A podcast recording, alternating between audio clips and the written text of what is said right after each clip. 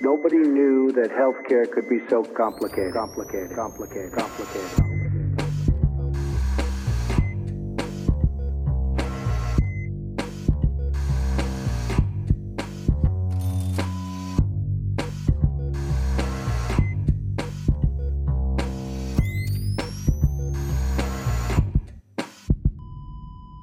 Salut und herzlich willkommen zu Gesundheit macht Politik Episode 106 mit der Aufnahme am 5. März 2023. Wieder am Mikrofon für euch die üblichen Verdächtigen der Nachtschicht. Claudi, hallo Claudi. hallo. Und Pascal Nulderik, hi Pascal. Hallo Philipp. Ja, wie man hört. Obwohl du am äh, ehesten nach Nachtschicht klingst, ich. Bin ich bin gleich, ich mache sowas von schichtdicht gleich. Aber wie auch immer, wir haben erstmal eine schöne Episode. Was dürfen denn unsere Hörerinnen heute erwarten? Mhm. Wir haben auf jeden Fall sehr viele News diesmal mit dabei. News zur Klinikreform, zum Gesundheitssiegel von YouTube. Wir haben wieder ein paar Veranstaltungshinweise mit dabei. Und im Interview vielleicht aufmerksame Hörende werden es vielleicht bemerken, dass wir ein Thema haben, was wir immer mal wieder einstreuen, was uns eben daraus sehr am Herzen liegt. Und auch in diesem Interview greifen wir es mit auf. Das ist nämlich der Klimaschutz. Philipp und Pascal haben mit Tobias Emler gesprochen. Der ist Klimamanager der Universitätsmedizin Essen. Und ja, da geht es quasi um die Frage, was auch Kliniken zum, Klinik, äh, zum Klinikschutz, zum Klinikschutz, zum ja. Umweltklimaschutz beitragen können. Genau, Klinikschutz geht vor allem. genau. Und im Murks geht es diesmal ja ein bisschen auch um die Ernährung des Bundesgesundheitsministers oder eben auch, was er nicht isst. Das ist nämlich Salz. Und Pascal hat da eine Studie zu salzarmer Diät mitgebracht. Und ihr dürft euch wieder freuen, ganz am Ende, wer durchhält, dann gibt es wieder eine tolle Kontaktanzeige. Die ist wirklich, die ist der Hammer, finde ich. Aber gut, so viel zum Spoiler. Ja, und ich bin jetzt mal gespannt. Pascal hat hier im Dokument stehen bei zu uns Progress mit Progress. Großbuchstaben. Genau, ich war am Wochenende unterwegs und also von Freitag auf Samstag und zwar bei Progress und das ist mhm. das Programm zur Förderung des wissenschaftlichen Nachwuchs in der Allgemeinmedizin. Okay. Hm. Das gab es schon mal von der Deutschen Gesellschaft für Allgemeinmedizin sozusagen, sowas in der Richtung. Das hieß damals Professionalisierungskurs. Und der wurde dann aus mal internen Gründen, fand er dann mal eine Zeit lang nicht statt. Und dann war die Frage, braucht man sowas, was überhaupt noch? Und jetzt hat man sich entschieden, da doch ein Konzept zu schreiben und doch etwas zu auf den Weg zu bringen und wieder so ein naja, ein Programm aufzulegen. habe ich mich beworben und habe da jetzt teilgenommen cool. in dieser Cohort. Das ist so ein zweijähriges Programm, wo es dann nochmal um viel wissenschaftliche ähm, Wissensvermittlung geht, mhm. gemeinsames Forschungsprojekte, Netzwerken natürlich und ja, so cool. viele andere nice. Dinge auch. Und war jetzt das Wochenende da, ist auch ganz cool gewesen. Ist natürlich irgendwie trotzdem auch sehr sportlich. So was jetzt so der weitere Zeitplan ist, weil da natürlich schon noch einige Treffen draus erwachsen werden und Arbeit draus erwachsen wird. Aber naja, hm. Ich hoffe mal, dass das irgendwie. Du hast zwar gesagt, wofür das stehen soll, aber da ist irgendwie, wenn das eine Abkürzung ist, passt das Suchst alles. Suchst du auch das A? Das ja, A das ist das M, was sucht dich Genau, doch, das ist, ist natürlich mega gut, ja. Weil das Prog von Progress ist natürlich das Programm, ja. ja. Mhm. Dann das R kommt aus dem Zur. Zur, zur, wissenschaftlichen, okay. Ja, okay. zur Förderung. Das E kommt aus einem der Förderung und das SS von Progress kommt aus wissenschaftlich. Okay, und ja, die Allgemeinmedizin also haben sie keinen Sinn, aber okay, gut. aber Progress klang wahrscheinlich cool. Ja, es ist wie so ein Studienname, die werden ja auch irgendwie so, ja. so zusammengesetzt. Ja. Und bei euch? Bei mir gab es nicht viel Progress. Blub steht bei mir. blub, ja, immer blub. ich war auch tatsächlich am Rumschen, am Rumkränkeln und wäre eigentlich das Wochenende jetzt auf einem 30. Geburtstag gewesen. Schön außerhalb von Berlin, so eine kleine Hütte gemietet. Aber naja, ich habe mich ganz verantwortungsbewusst dagegen entschieden und ja, lieber, vielleicht man hört es vielleicht auch noch ein kleines bisschen an meiner Stimme. Ein bisschen bin ich noch am Rumkränkeln, wahrscheinlich in einem anderen Stadium als Philipp jetzt. Mhm. es geht schon wieder bergauf. Ähm, genau, von daher war es bei mir ganz gediegen in der letzten Woche. Ja, ich habe irgendwie das Gefühl, ich kriege einen Infekt nach dem anderen. Also, oder mm, jetzt in dem Fall nachfragen. toppen die sozusagen sich so ein bisschen dann aufeinander auf. Mm. Also, erste von meiner Tochter und jetzt der zweite, glaube ich, sozusagen jetzt von meinem Sohn. Wie auch immer. Top. Es ist einfach klasse. Ich habe allerdings die nächsten zwei Wochen und deswegen, ich möchte echt, echt gesund werden. Es ist Zirkuswoche in der Schule, da bin ich ja immer ziemlich eingespannt. Das Einzige, wo ich tatsächlich in der Schule aktiv bin, ja. Und dann danach ist eine Zirkustournee. Da reisen wir durch Deutschland, besuchen irgendwie vier andere Schulen und haben dann jeweils eine Aufführung. Und das ist natürlich mit 100 Kids ziemlich Uff. Anstrengend. Genau. Sorry, jetzt fallen Und mir das gibt viel Gelegenheit für neue Infekte. Ja, eben, mhm. genau. Das ist, aber deswegen wäre ich natürlich froh, wenn, wenn ich wenigstens infektfrei reingehen würde. Na egal. Mhm. So brauchst du so einen Ganzkörperschutzanzug. Übrigens, morgen fängt ja der ähm, digitale Teil des Kongresses Armut und Gesundheit ein. Mhm. Und Lauterbach macht ja auch ein Grußwort zu dem Kongress, das ich dann heute auch schon mal sehen konnte. Der mhm. sieht nicht gut aus gerade. Nee, das also, dachte ich mir auch. gesundheitlich, also vielleicht ist es auch nur Stress oder hat auch nur einen Effekt. Jetzt so ja, abgekämpft oder? Richtig, ich habe es ja, ja, nicht gesehen, nee, also, was ihr gesehen habt. Also wie auch immer. Pong. Jetzt ab zu den News, würde ich sagen. Ja. Hm. Ja, die erste News ist auch ein Update zur Klinikreform, aber in, in dem Zusammenhang muss ich das nämlich auch denken, ähm, als es jetzt die Pressekonferenz gab des zweiten Bund-Länder-Treffens, dachte ich mir auch, Mensch, Mensch Karl, du sahst mal besser aus. ich fast schon ein bisschen Mutterkomplex. Ähm, aber äh, Sollte ich man jetzt denkt auch Karl-Videos gucken oder ist bald offensichtlich so machst? Kannst du gerne machen. Naja, wie dem auch sei, kommen wir mal zum Fachlichen. Also, Klinikreform, wir haben ja schon ein paar Mal in den letzten Episoden drüber gesprochen. Es gab ja im Dezember von der Regierungskommission vorgelegt, ja, Empfehlungen zur Reformierung des stationären Sektors, was Finanzierung und auch Strukturierung angeht. Und ja, jetzt gab es eben vielleicht, also ich finde es ein bisschen unglücklich, ne? es gab quasi die Regierungskommissionsempfehlungen, aber keine konkrete Analyse. Also es man konnte das zwar rauslesen, was sind die Kriterien, wie stellen die sich das vor, aber es war eben unklar, was bedeutet das konkret, mhm. wie viele Häuser bleiben am Netz und so weiter. Und das hat jetzt eben äh, aufgegriffen, ich sag mal in Anführungsstrichen so ein bisschen die Gegenparteien. Ne? Also die Deutsche Krankenhausgesellschaft haben eine Analyse gemacht, Bayern äh, hat einen Auftrag gegeben und auch NRW. Und natürlich haben die die Kriterien eben sehr streng ausgewählt, sodass dann eben, ja, ein katastrophales, also in meinen Augen Medienecho irgendwie rumging mit es gibt keine Kliniken mehr, Versorgungsnotstand, Versorgungslücke, wie auch immer. Ne? Also wenn man die Kriterien mhm. wirklich hart anlegt, dann kommen am Ende eben wirklich nicht mehr viele Kliniken bei raus. Es ist ja auch ein Ziel, auch der Regierungskommission ein erklärtes Ziel, dass man eben im stationären Sektor auch Kliniken umwandelt oder Kliniken schließt, weil Deutschland da ja sehr viel noch stationär behandelt. Aber es ist natürlich kein Ziel, da einen Versorgungsnotstand ins Leben zu rufen. Ne? Also mhm. das hat schon medial, fand ich das ganz schön aufgebauscht. Und jetzt ist es aber so, dass auch vom BMG nochmal eine Analyse in Auftrag gegeben wurde. Das heißt, man versucht da auch nochmal ein bisschen gegenzulenken. Aber was man eben auch merkt, das ist wirklich der Teufel steckt da im Detail. Ne? Wenn man dann halt wirklich konkret anfängt, das runterzubrechen, was bedeutet das für XY, dann sind natürlich noch sehr viele Detailfragen zu klären. Genau, mittlerweile gab es auch ein zweites Bund-Länder-Treffen, diesmal zum Glück auch mit Herrn Holleczek, den konnte man da ein bisschen einfangen. Ich glaube, beim ersten Mal war er irgendwo beim Papst oder so, aber hat sich ja da auch sehr davon distanziert und sehr viel Gegenwind. Vom Papst? nee, nicht beim, also er war, der war irgendeine Veranstaltung, glaube ich, im Vatikan Sorry. oder so. ein Papst bisschen sich ausgeheult. Naja, also auf jeden Fall, was gibt es jetzt aber? Es wird wahrscheinlich so sein, dass die Empfehlungen der Regierungskommission nicht eins zu eins umgesetzt werden. Es gibt jetzt Länderöffnungsklauseln und Sondertatbestände, über die verhandelt wird. Und ja, insbesondere betrifft es eben die Level 2 Kliniken, wo an die Kriterien nochmal rangegangen wird. Also es bleibt mhm. spannend, was sich da entwickelt. Und mittlerweile ist ja auch erschienen die vierte Empfehlung, nämlich äh, was die Notfallreform angeht, also insbesondere mit dem Fokus integrierte Notfallzentren und integrierte Leitstellen. Aber da werden wir vielleicht in den kommenden Episoden nochmal ein Gespräch mit Felix Lorang führen dürfen, den wir letztes Jahr dazu schon interviewt hatten. Deswegen würde ich jetzt an der Stelle einmal abkürzen und den Cliffhanger lassen. Mhm, und den Link zu diesen vierten Empfehlungen packen wir euch auch in die Show Notes. Dann könnt ihr euch vorbereiten für eine der nächsten Episoden. Hm. Ich fand das ja auch bei dieser Analyse so ein bisschen, also ich, ich weiß nicht mehr genau, was da die Zahlen waren, aber dieser, in dieser einen Analyse waren es ja irgendwie mehr Level 1 Häuser als Level 2 Häuser. Mhm. Pardon, Level, mehr Level 3 Häuser als Level 2 Häuser sozusagen. Da dachte man schon so, ja, das, also wenn man sich das jetzt so pyramidenartig vorstellt, ne, dass es so mhm, mehrere mhm. Basisversorger gibt, dann eben halt einige Fachkliniken und wenige Maximalversorger oder wie auch immer man das bezeichnen will, dann kann das ja in dieser Analyseform schon eigentlich nicht so richtig hinkommen. Zumindest hatte ich mir das so vorgestellt, ja, dass das irgendwie so ein bisschen die mhm. Idee dahinter ist und nicht, dass wir dann so einige, also mehr Maximalversorger als Fachkliniken haben, ja.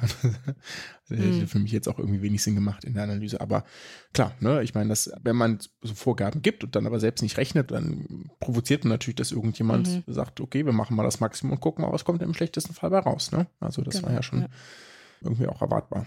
Ja, ich meine, das ist halt ein ultra emotionales Thema, ne? Und das Ja. hat man, finde ich, auch in der medialen Berichterstattung dann so mitbekommen. Ich habe mir dann selber die DKG-Zahlen nochmal angeguckt, weil ich dachte, habe ich irgendwas verpasst in der Pressekonferenz? So Hm. krass war es dann nicht, aber es wurde natürlich so dann auch ausgeschlachtet, ne? Naja, so ist es. Pascal, ich gebe zu dir ab und zu Genau. YouTube.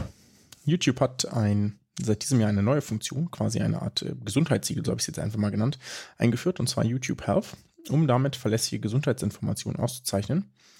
Und diese Kanäle sind also ja, im besten Sinne ausgezeichnet und werden bei der Suche nach Gesundheitsinformationen beispielsweise auch in einer separaten Kategorie, äh, das heißt offiziell Health hervorgehoben. Da steht dann quasi von, von Gesundheitsanbietern oder so, steht da irgendwie drin, oder von, von professionellen Gesundheitsdienstleistern. Ah, ich weiß nicht mehr genau, was da steht. Ich habe es auf jeden Fall schon ausprobiert und da steht dann Mhm. tatsächlich, äh, ist quasi erkennbar, dass da steht, das hier ist quasi jetzt von, von, von Gesundheitsprofessionen, ja. Weil das natürlich irgendwie, und quasi auch wenn du diesen Kanal besuchst, steht, steht da auch entsprechend was, ja. Und für diese erwartete, na, ich sag mal, Art Reichweitenvergrößerung, nur, weil man jetzt natürlich schon erwarten kann, dass jemand auf so eine Information vielleicht eher klickt als auf irgendwas anderes, was jetzt bei der Suche nach einem Gesundheitsthema auftaucht, Mhm. müssen die Kanäle sich dann aber zum Beispiel mit Werbung zurückhalten. Mhm. Ich finde dieses grundsätzlich eine sehr gute Idee.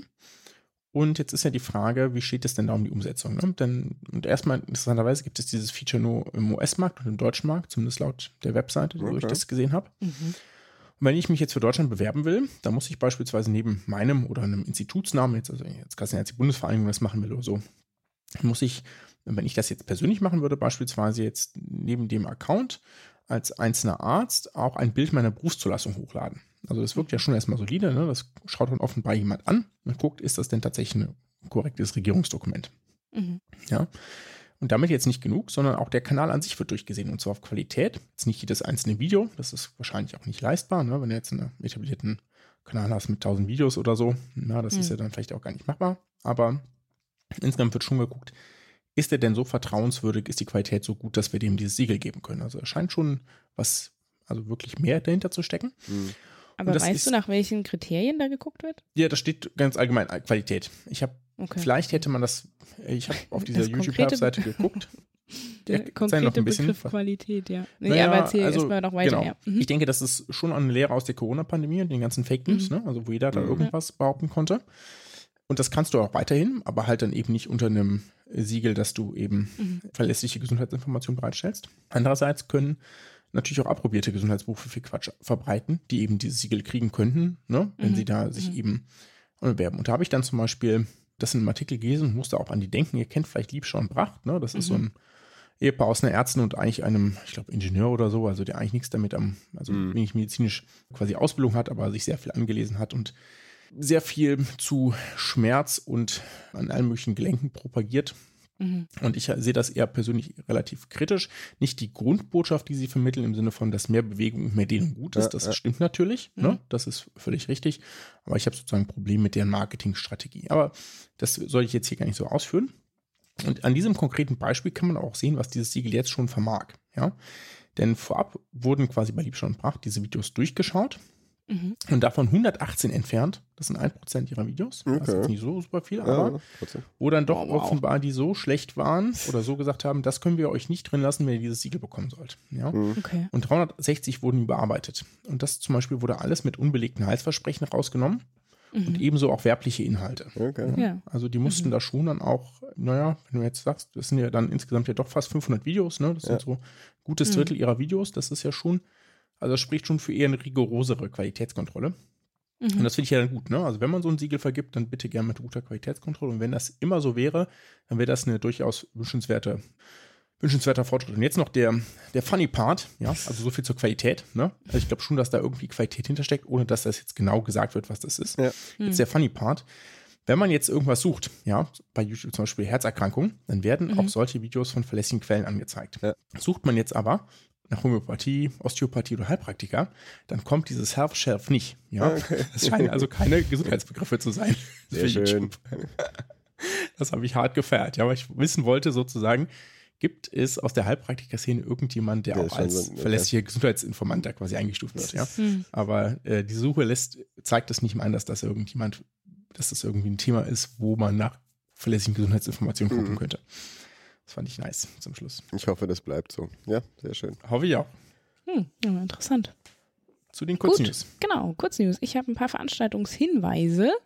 Neben dem Kongress Armut und Gesundheit. Wahrscheinlich, wenn wir rauskommen, ist der Digitalteil schon vorbei. Aber es gibt ja noch einen Präsenzteil. Das ist ja dieses Jahr das Novum, dass der Kongress quasi zweigeteilt ist, ein Digital- und ein Präsenzteil. Und der ist am 21. 22. Dritten. Und da könnt ihr euch noch anmelden für. Und wir werden, also Philipp und ich werden da auf jeden Fall zugange sein und freuen uns natürlich auch, euch da zu treffen. Wenn ihr denn wisst, wie wir aussehen überhaupt. Das habe ich mir vorhin gefragt, ob wir uns überhaupt finden. Aber gut. Ich werde meinen, meinen grünen Pulli tragen. Meinen Stimmt, du hast ja ja. Hm. Der ist so ja. froschgrün, das, das wird Gut, den kann auffallen. man nicht übersehen, das ja, stimmt.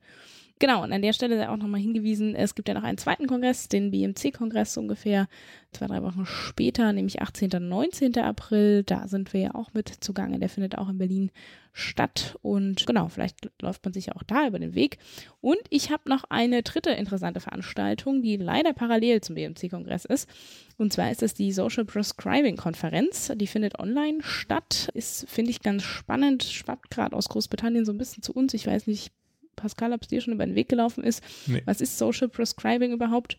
Und zwar ist es ein Konzept, wo Patientinnen mit sozialem Bedarf in der hausärztlichen Praxis an eine, also da heißt es jetzt Linkworkerin, ich meine, es gibt ja auch Care ManagerInnen, es gibt Gesundheitslotsinnen und so weiter, ne? Wie man diese koordinierende Person benennt, ist wahrscheinlich, ja, mhm steht auf einem anderen Papier, aber auf jeden Fall Hintergrund ist, dass dort eben nochmal insbesondere auch soziale Bedarfe von Patientinnen genauer analysiert werden und dann eben so ein Handlungsplan erstellt wird und auch an die vorhandenen Angebote vor Ort vermittelt wird. Ne? Also sei es jetzt irgendwie Sozialdienst, sei es äh, therapeutische Angebote, Selbsthilfe und so weiter.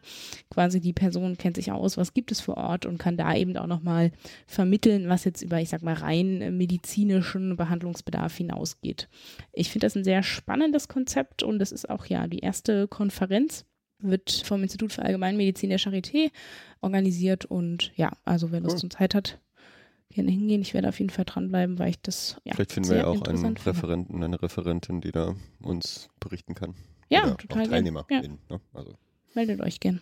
Genau, ja, ich habe nur so eine Art Mini-News. Wir hatten ja schon jetzt in den letzten paar Mal über den Sachverständigenrat zur Begutachtung der Entwicklung im Gesundheitswesen geredet und wir hatten ja ursprünglich mal gedacht, dass, äh, weil Jonas Schalk ja als einziger dem Rat erhalten geblieben ist von den Ratsmitgliedern, dass der dann wahrscheinlich auch wahrscheinlicher Kandidat für den Vorsitz ist. Das ist aber jetzt nicht geworden in der ersten Sitzung, sondern er ist der stellvertretender Vorsitzender und der Vorsitzende ist jetzt Michael Halleck aus Köln. Und jetzt nicht nur, Wissen, nicht nur diesen Rat leitet, sondern auch den wissenschaftlichen Rat der Bundesärztekammer und so das eine oder andere Gremium auch noch. Also der hat jetzt auf jeden Fall gerade nicht so wenig zu tun. Hm, wow. Gut, ich schließe mich auch noch mit einer Kurznews an, weil die ich auch insbesondere aus Public Health Perspektive sehr wichtig finde. Und zwar Jim Özdemir, der Bundesminister für Ernährung und Landwirtschaft, möchte jetzt eben an kindergerichtete Werbung für Lebensmittel mit viel Zucker, Fett und Salz einschränken, weil ja er der Meinung ist, dass bisherige Selbstverpflichtungen da versagt haben. Also es mhm. geht insbesondere um TV-Werbung und auch um Sicht, also Print, Werbung, wie nennt man das, wenn so Litfaßsäulen mhm. beklebt werden, ne? also in der Reichweite von Schulen, Kindergärten und so weiter. Das ist natürlich jetzt eine hoch umstrittene Kiste, man kann sich ja ausmalen, wer dagegen ist, aber ich finde es eben wichtig, weil es ist einfach eine super schützenswerte Gruppe, die Kinder und Jugendlichen und die Zahlen Übergewicht, Adipositas steigen ja seit Jahren. Genau, von daher war mir das noch wichtig. Pascal, du hast noch ein Corona-Thema. Ja, ich weiß gar nicht, habt ihr das gelesen, nee. dass irgendwie, also es gab irgendwie so diese, diese absurde Schlagzeile an diesem einen Tag, dass der FBI-Director gesagt hat, dass aus seiner Sicht es doch höchstwahrscheinlich ist, dass das, also das Coronavirus aus einer Laborpanne in Wuhan entstanden ist. Mhm. Und also das ist ja schon möglich, dass das irgendwie die mhm. geheimdienstlichen Erkenntnisse sind, ja ich fand nur irgendwie die Art und Weise der Kommunikation irgendwie relativ ungeschickt, ja, weil das so etwas sollte man ja optimalerweise jetzt nicht irgendwie so einem Randsatz in dem Interview äußern, sondern schon irgendwie kommunikativ begleiten, weil bisher war das ja bewusst immer offen gelassen, weil mhm. irgendwie das nicht mhm. klar war oder möglicherweise war das auch EntscheidungsträgerInnen klar und es sollte eben nicht genannt werden aus irgendwie keine Ahnung, internationalen diplomatischen Gründen, was auch immer, ja. Mhm. Äh, was ich jetzt weniger gut fände, sondern würde schon sagen, das verdient schon Transparenz. Man hat das uns hier, hat das viele Leute irgendwie das Leben gekostet und auch allen viel, viel Lebenskraft so, ja. Aber genau, also wenn das so ist, wenn das tatsächlich so irgendwie die Geheimdiensterkenntnisse sind, dann das gerne bitte irgendwie noch einmal äh, vernünftig kommunizieren und äh, vielleicht auch erläutern, warum das aus deren Sicht die wahrscheinlichste Idee ist. Das heißt jetzt ja nicht sozusagen, dass das bewusst war, sondern dass das möglicherweise quasi aus dem Labor nach außen getragen wurde. Und das kann sich ja dann theoretisch auch immer noch in diesem Feuchtmarkt sozusagen da weiterverarbeitet haben. Ne? Also mhm. da geht ja, gingen ja irgendwie viele Daten drauf zurück, aber sozusagen der wissenschaftliche Konsens war ja eigentlich eher ein anderer. Deswegen hat mich das gewundert. Ja, oder mhm. naja, Konsens ist vielleicht zu viel gesagt, aber die wissenschaftliche äh, Mehrheitsmeinung dazu vielleicht. Ja, mhm. auf jeden mhm. Fall irgendwie merkwürdig und irgendwie komisch kommuniziert. Na gut, ich glaube fast, man wird wahrscheinlich nie erfahren, was. Also ich finde, das ist so politisch aufgeladen, mhm. dass ich, glaube ich, fast davon ausgehe, dass man nie so wirklich die komplette Wahrheit erfahren wird. Aber ja, gut. Ich schließe noch ab mit einer, ich ja, schön, dir. also. Hm? Ich danke dir. Da steht noch so. PS, Fragezeichen. Aber ja. Ich, ich danke dir. da gibt es nicht mehr genug PS für nee, die nee. PS-Nachricht. genau, ich dachte nur an dich, weil du ja auch ein Verfechter der Pflegekammern bist. Und genau, es gibt ja in, ja, mittlerweile, glaube ich, nur noch zwei oder drei Bundesländern eine Pflegekammer, eine Landespflegekammer, aber unter anderem eben auch in Nordrhein-Westfalen. Und da gab es jetzt eine Kammerversammlung und ein neu gewähltes Präsidium oder ein überhaupt gewähltes Präsidium.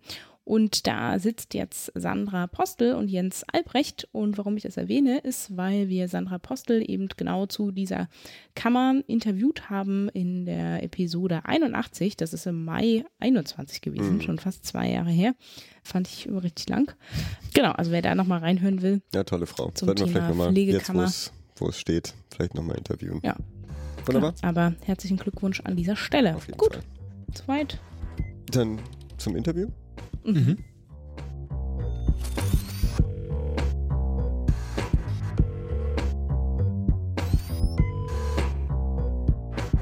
Wir sprechen heute mit Tobias Emler, dem Klimamanager der Universitätsmedizin Essen. Er arbeitet in der Stabsstelle medizinische Planung und strategische Unternehmensentwicklung. Herzlich willkommen. Ja, vielen lieben Dank für die Einladung. Gerne.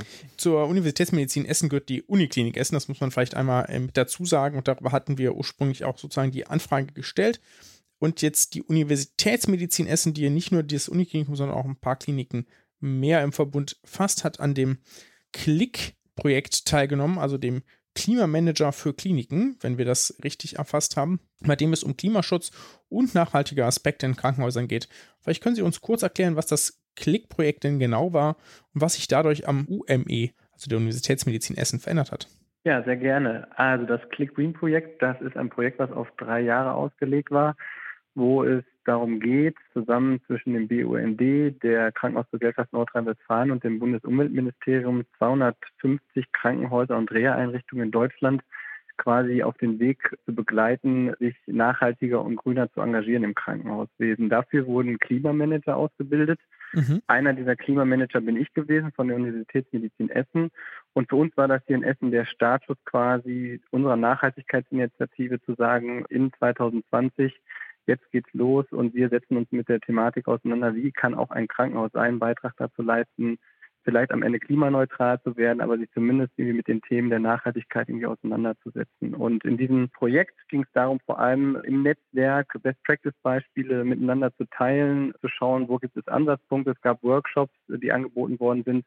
Und mittlerweile ist jetzt seit April letzten Jahres dieses Projekt ausgelaufen und wir als Krankenhaus machen jetzt sozusagen uns jetzt selber auf den Weg, die Hausaufgaben, die wir daraus irgendwie äh, mitgenommen haben. Mhm. Wissen Sie denn, wie hoch denn ungefähr so der CO2-Fußabdruck Ihres Uniklinikums ist oder eines Uniklinikums vielleicht so generell? Das ist ja wahrscheinlich, oder könnte so ich mir vorstellen, auch sehr variabel. Ja. Ja, es ist vor allem sehr komplex, kann ich Ihnen sagen. Also ich kann Ihnen nicht ad hoc sagen, wie groß unser CO2-Fußabdruck ist. Ich kann Ihnen aber sagen, dass wir im Gesundheitssektor weltweit für ungefähr 4,4 Prozent der CO2-Emissionen hm, verantwortlich wow. sind. Noch vor der Schifffahrt und vor dem Flugverkehr denkt man gar nicht. Und hier in Deutschland sind es sogar irgendwie 5 Prozent im Gesundheitssektor. Warum ist das so schwierig, das irgendwie auf dem Krankenhaus runterzubrechen? Es gibt jetzt noch keine Berechnungsmöglichkeiten, wie man das jetzt für so eine komplexen Institution wie das Krankenhaus irgendwie berechnen kann. Das ist gerade auch in Arbeit. Wir sind da auch irgendwie im, in einem Netzwerk, wo das irgendwie erarbeitet wird.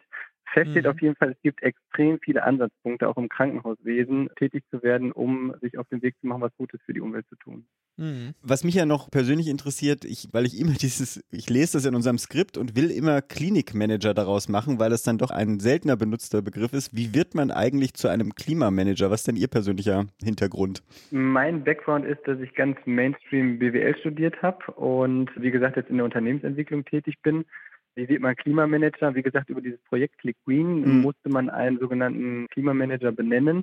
Die 250 Krankenhäuser, die daran teilgenommen haben, die haben das in ganz unterschiedlicher Funktion am Ende irgendwie benannt. Das heißt, ich jetzt als ich sag mal, Verwaltungsmitarbeiter, der das übergeordnet koordiniert für unser Unternehmen, für unser Krankenhaus, mhm. ist jetzt quasi Unternehmensentwicklung äh, angesiedelt. Es gab aber auch ganz viele Personen, die als Klimamanager beispielsweise in der Technik angesiedelt sind, weil mhm. da natürlich im Bereich Energie auch relativ viel zu holen ist. Das heißt, es gibt jetzt nicht die Arbeitsplatzbeschreibung für den Klimamanager, ja. wie er zu sein hat, sondern das ergibt sich so ein bisschen auch, wie sich das jeweilige Krankenhaus mit der Thematik auseinandersetzt. Also BWL ist ja auch Universaltalent insofern. So sehe ich das auch. Eben.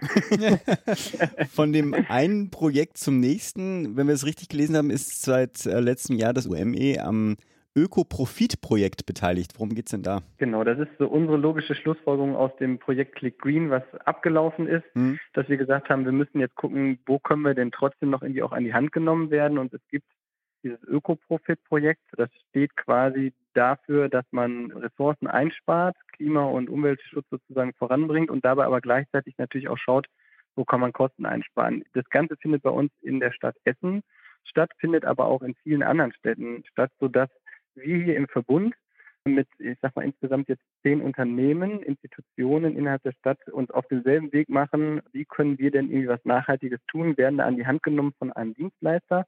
Und ähnlich wie das bei dem Click Green Projekt war, gibt es Workshops, wo wir uns weiterbilden können, wo uns aufgezeigt wird, wo wir hier auch vor Ort, bei Vorortbesuchen irgendwie besser werden können bei bestimmten Dingen. Und Ziel ist es, einfach nochmal voneinander zu lernen mhm. und auch nochmal die, die externe Brille mit hineinzubekommen von, von einem Dienstleister, der uns sagt, das und das sind irgendwie Ansatzpunkte, wo ihr vielleicht noch besser werden könntet. Okay.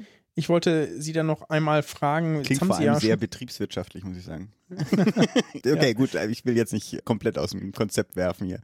Genau, das UME ist ja schon sehr aktiv mit verschiedenen Projekten. Wir haben nochmal in die Projektliste geschaut und neben allerlei Umstellungen auf Elektromobilität ist uns dabei zum Beispiel das Recycling von Narkosegasen aufgefallen. Was hat es mit dieser Maßnahme auf sich und welche Einsparungen erhoffen sich dadurch? Also für mich wäre das auch ganz neu. Als ich vor zwei Jahren angefangen habe, da guckt man sich natürlich um, was kann man grundsätzlich irgendwie tun im Krankenhaussektor. Da gibt es äh, genau wie bei allen anderen Unternehmen Ansatzpunkte, wie Sie haben schon aufgezählt, irgendwie auf Elektromobilität umzusteigen, PV-Anlagen auf die Dächer zu setzen, auf Ökostrom umzustellen. Ein spezielles Thema, was das Krankenhaus betrifft, und das kam in diesem Click Green Projekt raus, war, dass ein Krankenhaus zum Beispiel Narkosegase pilotiert hat zu recyceln. Mhm. Und es geht letztlich darum, Narkosegase gibt es verschiedenste. Sie alle kennen das, wenn Sie vielleicht mal eine OP haben oder hatten, dass sie quasi narkotisiert werden, damit die OP durchgeführt werden kann. Insgesamt sind in Deutschland, um auch mal eine Zahl in den Raum zu schmeißen, 17 Millionen Narkosen jedes Jahr statt. Und durch verschiedenste Narkosegase, die es gibt, nennen die einfach mal Desfluran, Isofluran, Sevofluran. Und die sind einfach extrem schädlich für die Umwelt, was ich selber nicht wusste. Es gibt äh, Studien, die sagen, dass quasi 35 Prozent der Emissionen eines Krankenhauses aufgrund der extrem vielen Narkosen, die durchgeführt werden, nur auf Narkosegase zurückgehen. Das heißt, ein Drittel hat quasi oder sind die Narkosegase schuld daran, dass die Krankenhäuser irgendwie so schädlich mit der Umwelt irgendwie umgehen. Und da gibt es jetzt die Möglichkeit, noch nicht ganz so lange, aber diese zu recyceln. Und da sind wir gerade dabei. Es gibt noch nicht viele Anbieter auf dem Markt, aber das jetzt flächendeckend für unsere 80 Narkosegasgeräte, die wir hier am Campus haben, umzusetzen. Und ja, das Schöne dabei ist, ich lerne ja auch jeden Tag dazu in diesem neuen Job als Klimamanager, dass das auch einen betriebswirtschaftlichen, ich sag mal, Benefit am Ende hat, weil dadurch, dass man auf dieses Narkosegas umsteigt, Narkosegas-Recycling, braucht man weniger Energie für einen Absaugefilter, den man sowieso irgendwie anbringen müsste an dem mhm. Narkosegasgerät, mhm. sodass irgendwie nicht nur was Gutes für die Umwelt getan wird auf der einen Seite, sondern halt auch viel Energie eingespart wird, sodass sich das am Ende auch rechnet. Und ja, wie gesagt, auch ein Punkt, im Krankenhauswesen, der, der mir neu war, aber der auf jeden Fall sinnvoll ist umzusetzen. Ja, jetzt gibt es ja bei den, ich weiß gar nicht, wie weit ich da einsteigen kann sozusagen. Sagen Sie einfach, wenn es zu, zu komplex ist, dass mhm. bei den Narkosegasen ist ja vor allem das Desfluran ein Problem. Das ist ja sozusagen das CO2 oder das mit der stärksten Klimawirkung von den verschiedenen äh, Narkosegasen. Jetzt verstehe ich natürlich, dass man als Uniklinik das vielleicht nicht komplett verbannen kann, wie jetzt ein kleineres Klinikum, was jetzt vielleicht keine Spezialfälle hat, wo man das vielleicht doch mal braucht, aber hat, haben Sie sozusagen schon auch überlegt, ob man das entsprechend reduziert? Es gibt, ich weiß, dass einige Kliniken sich auf den Weg gemacht haben, das gar nicht mehr zu benutzen oder das sozusagen nur noch in Ausnahmefällen zu benutzen und dann zum Beispiel auf Sevofluran umzusteigen? Ja, auf jeden Fall. Also die Überlegungen, die stehen bei uns jetzt irgendwie auch gerade an. Mhm. Das ist natürlich was, was vor allem die Anästhesisten als Experten sozusagen irgendwie auch sagen müssen, wie ihnen das am liebsten ist. Vielleicht auch nochmal um zwei Zahlen irgendwie zu nennen, dieses Desfloran, wovon Sie sprechen, das verbleibt bis zu 14 Jahre irgendwie in der Umwelt und in der Atmosphäre. Und äh, Isofloran hingegen oder Sevofloran, das sind die zwei Alternativen, die man hätte, sind nur zwei bis sechs Jahre, also nur in Anführungsstrichen. Das heißt, es lohnt sich schon Gedanken zu machen. Zum einen recycelt man die verschiedensten mhm. Narkosegase mhm. und zum anderen stellt man so um, dass man vielleicht dieses super schädliche Desfloran ähm, einfach auch nicht mehr benutzt. Gleiches gilt auch für Lachgas. Das ist auch eine Form der Narkotisierung. Auch da kann man überlegen, ob man das nicht komplett weglässt. Das ist auf jeden Fall mhm. zum Beispiel eine Bemühung, die wir jetzt schon irgendwie umsetzen werden, dass wir komplett auf Lachgas bei uns äh, verzichten mhm. werden. Also Ansatzpunkt kenne ich jetzt eigentlich auch nur noch aus der Gynäkologie oder so, ehrlich gesagt, wo man das dann bei unter der Geburt sozusagen ein bisschen gibt, ne, weil das ja ein bisschen genau, also positiv stimmenden so Effekt hat. genau, nicht mehr so häufig, nicht mehr so häufig verwendet, ja. ähm, aber auch das ist ein Ansatzpunkt, irgendwie, um, ich sag mal, so einen Quick-Win zu haben, zu sagen, das braucht es eigentlich auch grundsätzlich nicht mehr. Eine Frage, die Sie natürlich als Betriebswirt besonders äh, freuen wird. Und zwar, also Kliniken stehen ja finanziell ohnehin nicht gut da. Das ist auch schon ein Jahre Thema hier im Podcast natürlich und natürlich auch in der Gesundheitsversorgung insgesamt. Jetzt kommen die hohen Energiekosten noch on top. Da könnte man sich natürlich auch denken, dass man sagt, ja, okay, jetzt Klimaschutz ist jetzt nicht in der Prio an erster Stelle. Haben Sie schon bei den verschiedenen Projekten welche auch gesehen, die ohne Investitionskosten realisiert werden können, also die irgendwie kostenfrei in gewisser Weise realisiert werden können oder zumindest mit einem geringen finanziellen Aufwand umsetzbar sind?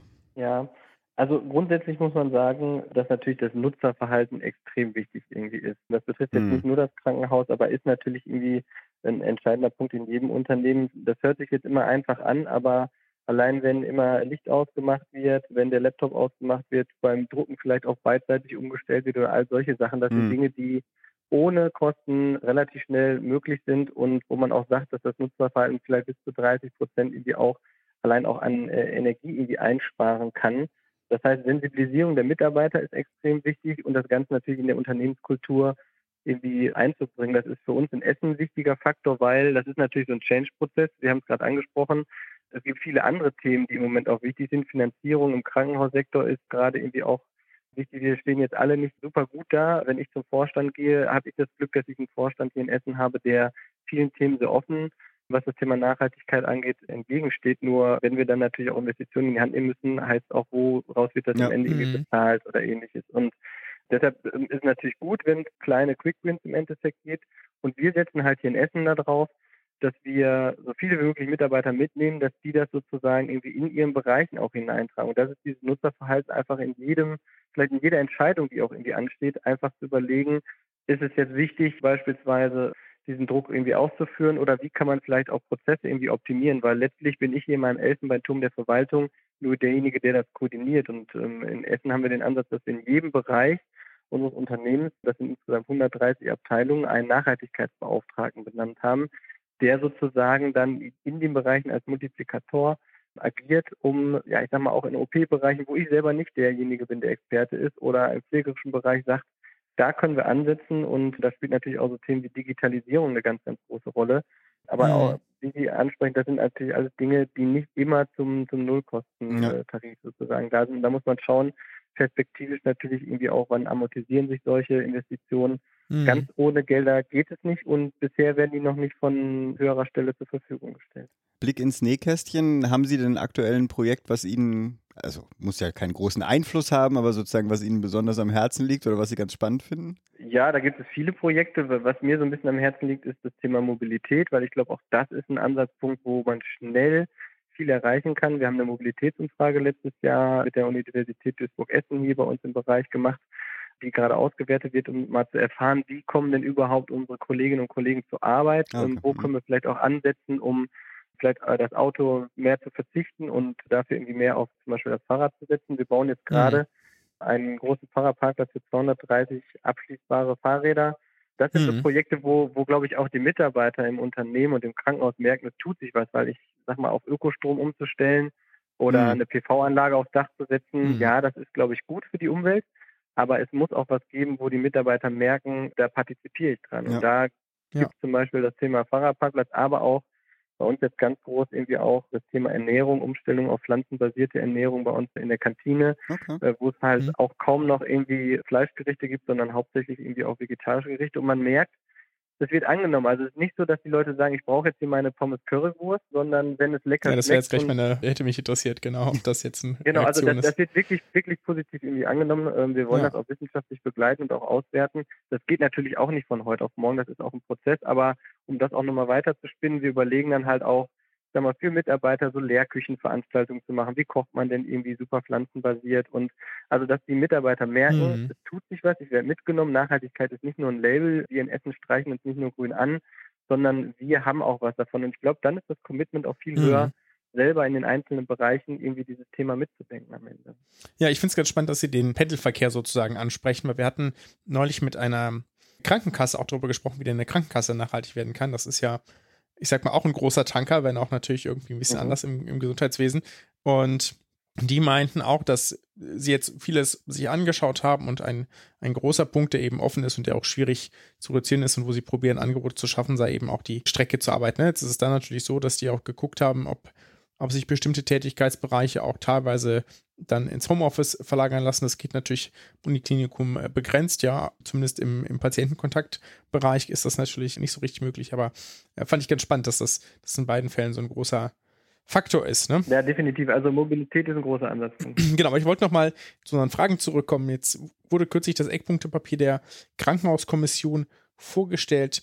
Vielleicht wissen Sie das, inwieweit wird bei solchen Reformen auch Klimaschutz bzw. die notwendige Unterstützung der Krankenhäuser bei entsprechenden Maßnahmen, wir hatten es ja gerade davon, dass das nicht alles umsonst zu haben ist, auch politisch mitgedacht? Aus meiner Sicht noch viel zu wenig, weil ich habe es ja angedeutet, wir sind im Krankenhaus ja diesem DRG-System auch unterlegen, wenn es um die Finanzierung geht. Und es ist jetzt nicht so wie beispielsweise draußen in der Wirtschaft, wenn die Preise steigen, weil in der Ukraine der Krieg ist, dass man das eins zu eins an den Verbraucher weitergeben kann. Das heißt, der, die Blinddarm-OP, die weist eine bestimmte DRG aus, die jetzt auch nicht angepasst wird. Das heißt, finanzierungstechnisch sind wir darauf angewiesen, dass das von außen kommt in diesem Eckpunktepapier, was ich jetzt nicht im Detail kenne. Da ist es aber auch so, dass, glaube ich, auf politischer Ebene das Thema jetzt gerade so ankommt, aber noch viel, viel, viel mehr bedacht werden muss. Es gibt verschiedenste weitere Studien, die im letzten Jahr irgendwie aufgesetzt worden sind, auch unter anderem von der Gesundheitsministerkonferenz, Klimaschutz in deutschen Krankenhäusern, Status quo und welche Investitionen man irgendwie tätigen muss. Also es gibt auf jeden Fall eine Datenbasis, wo relativ viele Milliarden zusammenkommen, um halt ein Krankenhauswesen in Deutschland umzustellen und auf den Weg zu einer Klimaneutralität zu machen. Das ist, glaube ich, aber noch nicht so richtig angekommen, dass dafür die Gelder dann im Endeffekt locker gemacht werden können. Und äh, wir haben es jetzt alleine schwer, wenn wir jetzt mal nur bei dem Thema Energie bleiben. Als kritische Infrastruktur, äh, die jetzt betroffen ist, hat, haben sich unsere Energiekosten um das Zehnfache jetzt von 22 auf 23 äh, erhöht. Mhm. Und das bildet sich natürlich überhaupt nicht in der Refinanzierung am Ende irgendwie ab. Und da sind wir natürlich auf die entsprechenden Ministerien, denen wir unterstellt sind, dann auch angewiesen, dass es dafür Töpfe gibt, die das Ganze dann irgendwie am Ende finanzieren. Da sprechen wir noch nicht von Zusatzinvestitionen mhm. in die hm. Zukunft, damit wir klimaneutraler werden und klimafreundlicher, sondern sprechen wir nur darum, Mehrkosten abzufangen, die aufkommen, weil wir halt irgendwie im Moment in der Krise dann irgendwie auch leben. Also von dem her würde ich mir wünschen, wenn das in der Politik noch viel, viel mehr ankommt, würde wir versuchen durch Netzwerke, in denen wir sind, beispielsweise im Verband der Universitätskliniker, weil wir einen von über 30 Kliniken mhm. sind, die Universitätsstatus haben, auch das immer mal wieder auf politischer Ebene oder beispielsweise sind wir Mitglied bei KLUG, der Klimaallianz für Gesundheit und Klimawandel im Gesundheitswesen, dass wir auch da unseren Einfluss geltend machen als großer Tanker, dass die Politik mitbekommt, dass sie sich mhm. da auch irgendwie Gedanken machen muss, um Investitionstöpfe locker zu machen. Mhm. Ja, also bräuchten wir eigentlich so eine Art KHZG für dann nicht Digitalisierung diesmal, sondern für fürs Klima. Das wäre aus meiner Sicht jetzt als Klimamanager wünschenswert, wenn es sowas irgendwie geben würde, definitiv, ja. Ja. Okay, wunderbar. Haben wir alles, alles besprochen, was aus Ihrer Sicht wichtig ist, oder gibt es noch etwas, was Sie unbedingt gerne erwähnen möchten? Nee, von meiner Seite aus ist alles erwähnt. Vielen Dank. Sorry, mir fällt gerade noch auf, das haben wir gar nicht in der Vorbereitung gemacht und Pascal, du weißt noch gar nichts davon. Wir haben uns Aha. jetzt vorgenommen, ja, sorry, wir haben uns vorgenommen, allen Gesprächsgästen auch noch eine Frage zu stellen, was denn unsere HörerInnen primär mitnehmen sollen. Also ob sie ein Take-Home-Message für unsere HörerInnen haben. Ja, sehr gerne. Also ich sage das auch gerne hier im Krankenhaussektor, aber das betrifft auch irgendwie ganz normal den privaten Bereich. Ich würde mir einfach wünschen, wenn jeder, ich sag mal, dieses Thema Nachhaltigkeit auch für sich persönlich im Alltag so ein bisschen mehr mitdenkt, dass das so ein bisschen mehr in die DNA eines jeden übergibt. Das sind ja ganz kleine Dinge, die man da irgendwie schon auch im Privaten machen kann, ein bisschen auf Plastik zu verzichten oder einfach auch sich nachhaltiger zu ernähren. Von dem her würde ich mir wünschen, wenn jeder Einzelne da auch persönlich dran arbeitet, irgendwie auch vielleicht beispielsweise an seinem Mobilitätsverhalten das Thema Nachhaltigkeit auch in seinen Alltag hineinzulassen. Wunderbar. Dann danken wir Ihnen ganz herzlich für Herzlichen Ihre Zeit und wünschen ja, viel Erfolg Dank. bei der weiteren, ich sag mal, CO2-Reduktion an der Universitätsmedizin Essen und dem Uniklinikum Essen. Machen Sie es gut. Wir arbeiten dran. Tschüss. Ja, vielen Dank. Alles Gute. Tschüss. Und jetzt zum Bundesgesundheitsminister. Nee, sorry, zum Medizinmux. Many people would go to a doctor earlier if they didn't trust some quack who is doing nothing for them. That's what makes a quack so dangerous. Dangerous. dangerous. Pascal, was hast du mitgebracht? Und zwar habe ich was zur salzarmen Diät mitgebracht. Unser Gesundheitsminister Karl Lauterbach ist ja sehr auf Prävention fokussiert und unter anderem ist er nicht nur salzarm, sondern sogar salzfrei. Ja, das heißt, er bestellt sich dann Gericht irgendwie salzfrei und würde jetzt auch nichts nachwürzen auf dem Tisch, auch okay. wenn es jetzt irgendwie vielleicht fad schmeckt. Das, das hat er ja irgendwie schon in mehreren Interviews mal erzählt und kritisiert auch wohl Kolleginnen, die dann irgendwie nachsalzen oder so. Und ich kann das persönlich nicht nachvollziehen, weil ich sehr gerne irgendwie Salz konsumiere. Ja. Weiß aber natürlich auch, dass das prinzipiell in höheren Dosen zumindest irgendwie kardiovaskulär nicht so gut sein kann. Ja, wir sehen es unter anderem Bluthochdruck primär zu verhindern oder sekundär dann bei kardialen Vorerkrankungen eine weitere, weiterer Fortschritt sozusagen der Erkrankung zu verhindern. Und zu letzterem Punkt erschien im April 22 eine Arbeit im Lancet. Da wurden in sechs Ländern insgesamt 806 PatientInnen rekrutiert, allerdings über einen Zeitraum von sechs Jahren. Also es scheint irgendwie nicht so ganz erfolgreich gelaufen zu sein, die Rekrutierung. Hm. Liegt möglicherweise allerdings an den, Wollte keiner. Hm? Wollte keiner. Ja, genau, das, ist, das wollte gerade sagen, das liegt möglicherweise an den, an den Studienbedingungen und an der ähm, keine Chips an die Einschlusskriterien. Ja, zum Beispiel. Ne? Also die, dass man also Patienten logischerweise, die über 18 waren, eine chronische Herzinsuffizienz hatten und optimal medikamentös eingestellt waren. Schon das ist jetzt eher eine, jetzt nicht eine ganz so riesengroße Gruppe. Und dann eben mussten sie sich auch noch darauf einlassen, irgendwie salzarm zu essen. Ne? Das mhm. muss man auch irgendwie wollen, ja. Zumindest, äh, wenn man irgendwie entsprechend randomisiert wurde. Das war ja nun mal das Risiko, ja. Und mhm. die eine Hälfte war die Kontrollgruppe und die andere wurde auf maximal 1,5 Gramm Salz pro Tag eingestellt. Das ist schon wenig. Und die Studie lief relativ kurz, zwölf Monate lang. Und tatsächlich in dieser Interventionsgruppe haben sie es geschafft, quasi von einem Ausgangswert von etwa 2,3 Gramm Salz pro Tag auf etwa 1,65 Gramm Salz pro Tag, also schon eine ordentliche Reduktion und auch mhm. sozusagen fast an dem Zielwert anzukommen. Ja. Mhm. Und bei diesen ganzen kardiovaskulären Outcomes, ganzen kardiovaskulären Ergebnissen, Tod, Krankenhauseinweisung, Notaufnahmebesuch aus Herzgründen sozusagen, gab es aber keinen Unterschied zwischen beiden Gruppen. Mhm. Jetzt ist natürlich die Frage, wie weit sich das innerhalb von einem Jahr mhm. so krass auswirken mhm. kann, ne? ob das da, der Zeitraum vielleicht nicht über drei bis fünf Jahre irgendwie besser gewesen wäre. Andererseits ist eine Herzinsuffizienz, kann das auch mal, ist das schon hart lebenslimitierend, je nachdem, in welchem Stadium man ist und kann schon rechtfertigen, dass man dann ein kürzeres Intervall nimmt, aber spannender wäre natürlich, wie das mhm. über einen, längeren Zeitraum der Fall ist. Aber zumindest kann man jetzt aktuell von den, von diesen Daten ja sagen, wenn man jetzt schon eine bereits bestehende Herzinsuffizienz hat, ähm, leidet man also mit der Erkrankung schon Besuch und muss jetzt nicht auch noch auf den Geschmack verzichten. Jo. Okay. Jetzt müssen wir so Na gut, ein Geräusch vom Salzstreuer machen. genau, von der Chipspackung. Aber was ich mich da frage, ist es auch so ein Gewöhnungseffekt? Das heißt, wenn du halt quasi immer, oder ne, so von, von Kind, jetzt bin ich wieder bei den Kindern und Ernährung, aber wenn du sozusagen so sehr salzene Sachen schon immer gegessen hast, dass du dann schwer verzichten kannst und wenn du es aber gar nicht so gewohnt bist, dass du dann quasi auch gar nicht so ein Gefühl hast, dass das jetzt fad schmeckt. Hm. Ich glaube schon, dass man sich daran gewöhnen kann. Ne? Es ist ja genauso, wie man sich irgendwie andere Ernährungsgewohnheiten abgewöhnen mhm. kann. Wenn man jetzt immer Kaffee getrunken hat, aber das jetzt aus irgendwelchen Gründen nicht mehr geht, dann schafft man das ja auch ganz gut, nach einer Übergangsphase da wieder durch den Tag zu kommen, ohne dass man Kaffee braucht. Ne? Also, das glaube ich. Oder nicht. anderes. ne? ja, nee, ich weiß, ich kenne Leute sozusagen, die das aus gesundheitlichen ja, Gründen ja, irgendwie klar. beendet haben, ne? Und das mhm. funktioniert ja, ja. Und ähm, ja, auch wenn man sich das vorher nicht vorstellen konnte, etc. Und ich glaube schon auch, dass das, dass das gut kann. Es gibt ja gute Gründe, weswegen wir das oder weswegen das geschmacklich eben attraktiv ist, eben weil das irgendwie eine gute Versorgung mit Nährstoffen verspricht, ne? wenn jetzt mhm. irgendwie etwas entsprechende Salzaromen hat, ja. Deswegen würzt man das ja ganz gerne und deswegen schmecken ja auch würzigere Sachen tendenziell etwas besser als fade Sachen. Ne? Also mhm. das wird vom Körper ein, einfach mit mehr, mit mehr Glückshormonen belohnt, ja. Aber man kann sich sicherlich dran gewöhnen. Hätte ich aber, bis ich vielleicht irgendwie in der Position bin, auch keine, keine Lust zu, das explizit zu reduzieren. Ja. Also nicht ganz, nicht ganz sozusagen biasfrei dieser Medizinbox hier. Ich habe noch eine Kontaktanzeige mitgebracht. Oh ja. yes. Und zwar, ich zitiere, fröhliche Erdzinn sucht gebildeten ihn. Das und das ist kein, das, das ist kein, kein Versprecher gewesen. Ja, in diesem Titel dieser Kontaktanzeige so. steht nicht Ärztin, sondern ja, äh, Ärztin, also hm, das T und das Z vertauscht. Das ist natürlich peinlich für eine Kontaktanzeige, keine Frage, aber insbesondere peinlich, wenn man jemanden Gebildeten sucht, ja. Das macht jetzt irgendwie Geil. nicht so ein, oder es geht halt um Kompensation der Ereignisse des eigenen Vermögens. Ich weiß nicht, aber es geht noch besser weiter eigentlich. Ich zitiere, ich suche weltweit nach querdenkendem Mann, bis 56 Jahre alt, welcher in allen Bereichen frei ist, Beziehung, Zeit und finanziell. Genau. Und ich glaube, den Rest muss man äh, nicht mehr vorlesen. Da geht es jetzt um, was das für eine Person ist, die auch 56 Jahre alt ist. Ich bin eine. Das ist nochmal Ja, genau, gleicher ja. Tippfehler. Ja. ja okay. Genau, versorgt sich mhm. selbst, ja. Also das klingt nicht gut. Vor allem, wenn man schon weltweit suchen muss, ja, weil offenbar die Optionen vor Ort irgendwie nicht ausreichen, ja. ja. Querdenkende Mann bis 56, 56 ja. gebildet, der eine Ärztin mit Schreibfehler sucht. Und in allen Bereichen frei. Hm. Ja, das, genau, das, schon das, also bis quasi 2020 hatte ich mit diesem Freiheitsbegriff wenig Probleme, ja. Ja, ja, Oder auch Querdenken ja, war ja eigentlich mal sehr positiv hm. assoziiert. Ne?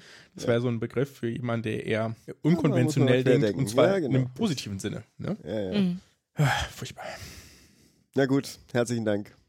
Sind wir denn durch dann jetzt? Ja, wir freuen uns darfst, noch über euer Du darfst aufs Knöpfchen drücken und dich ins Bett legen.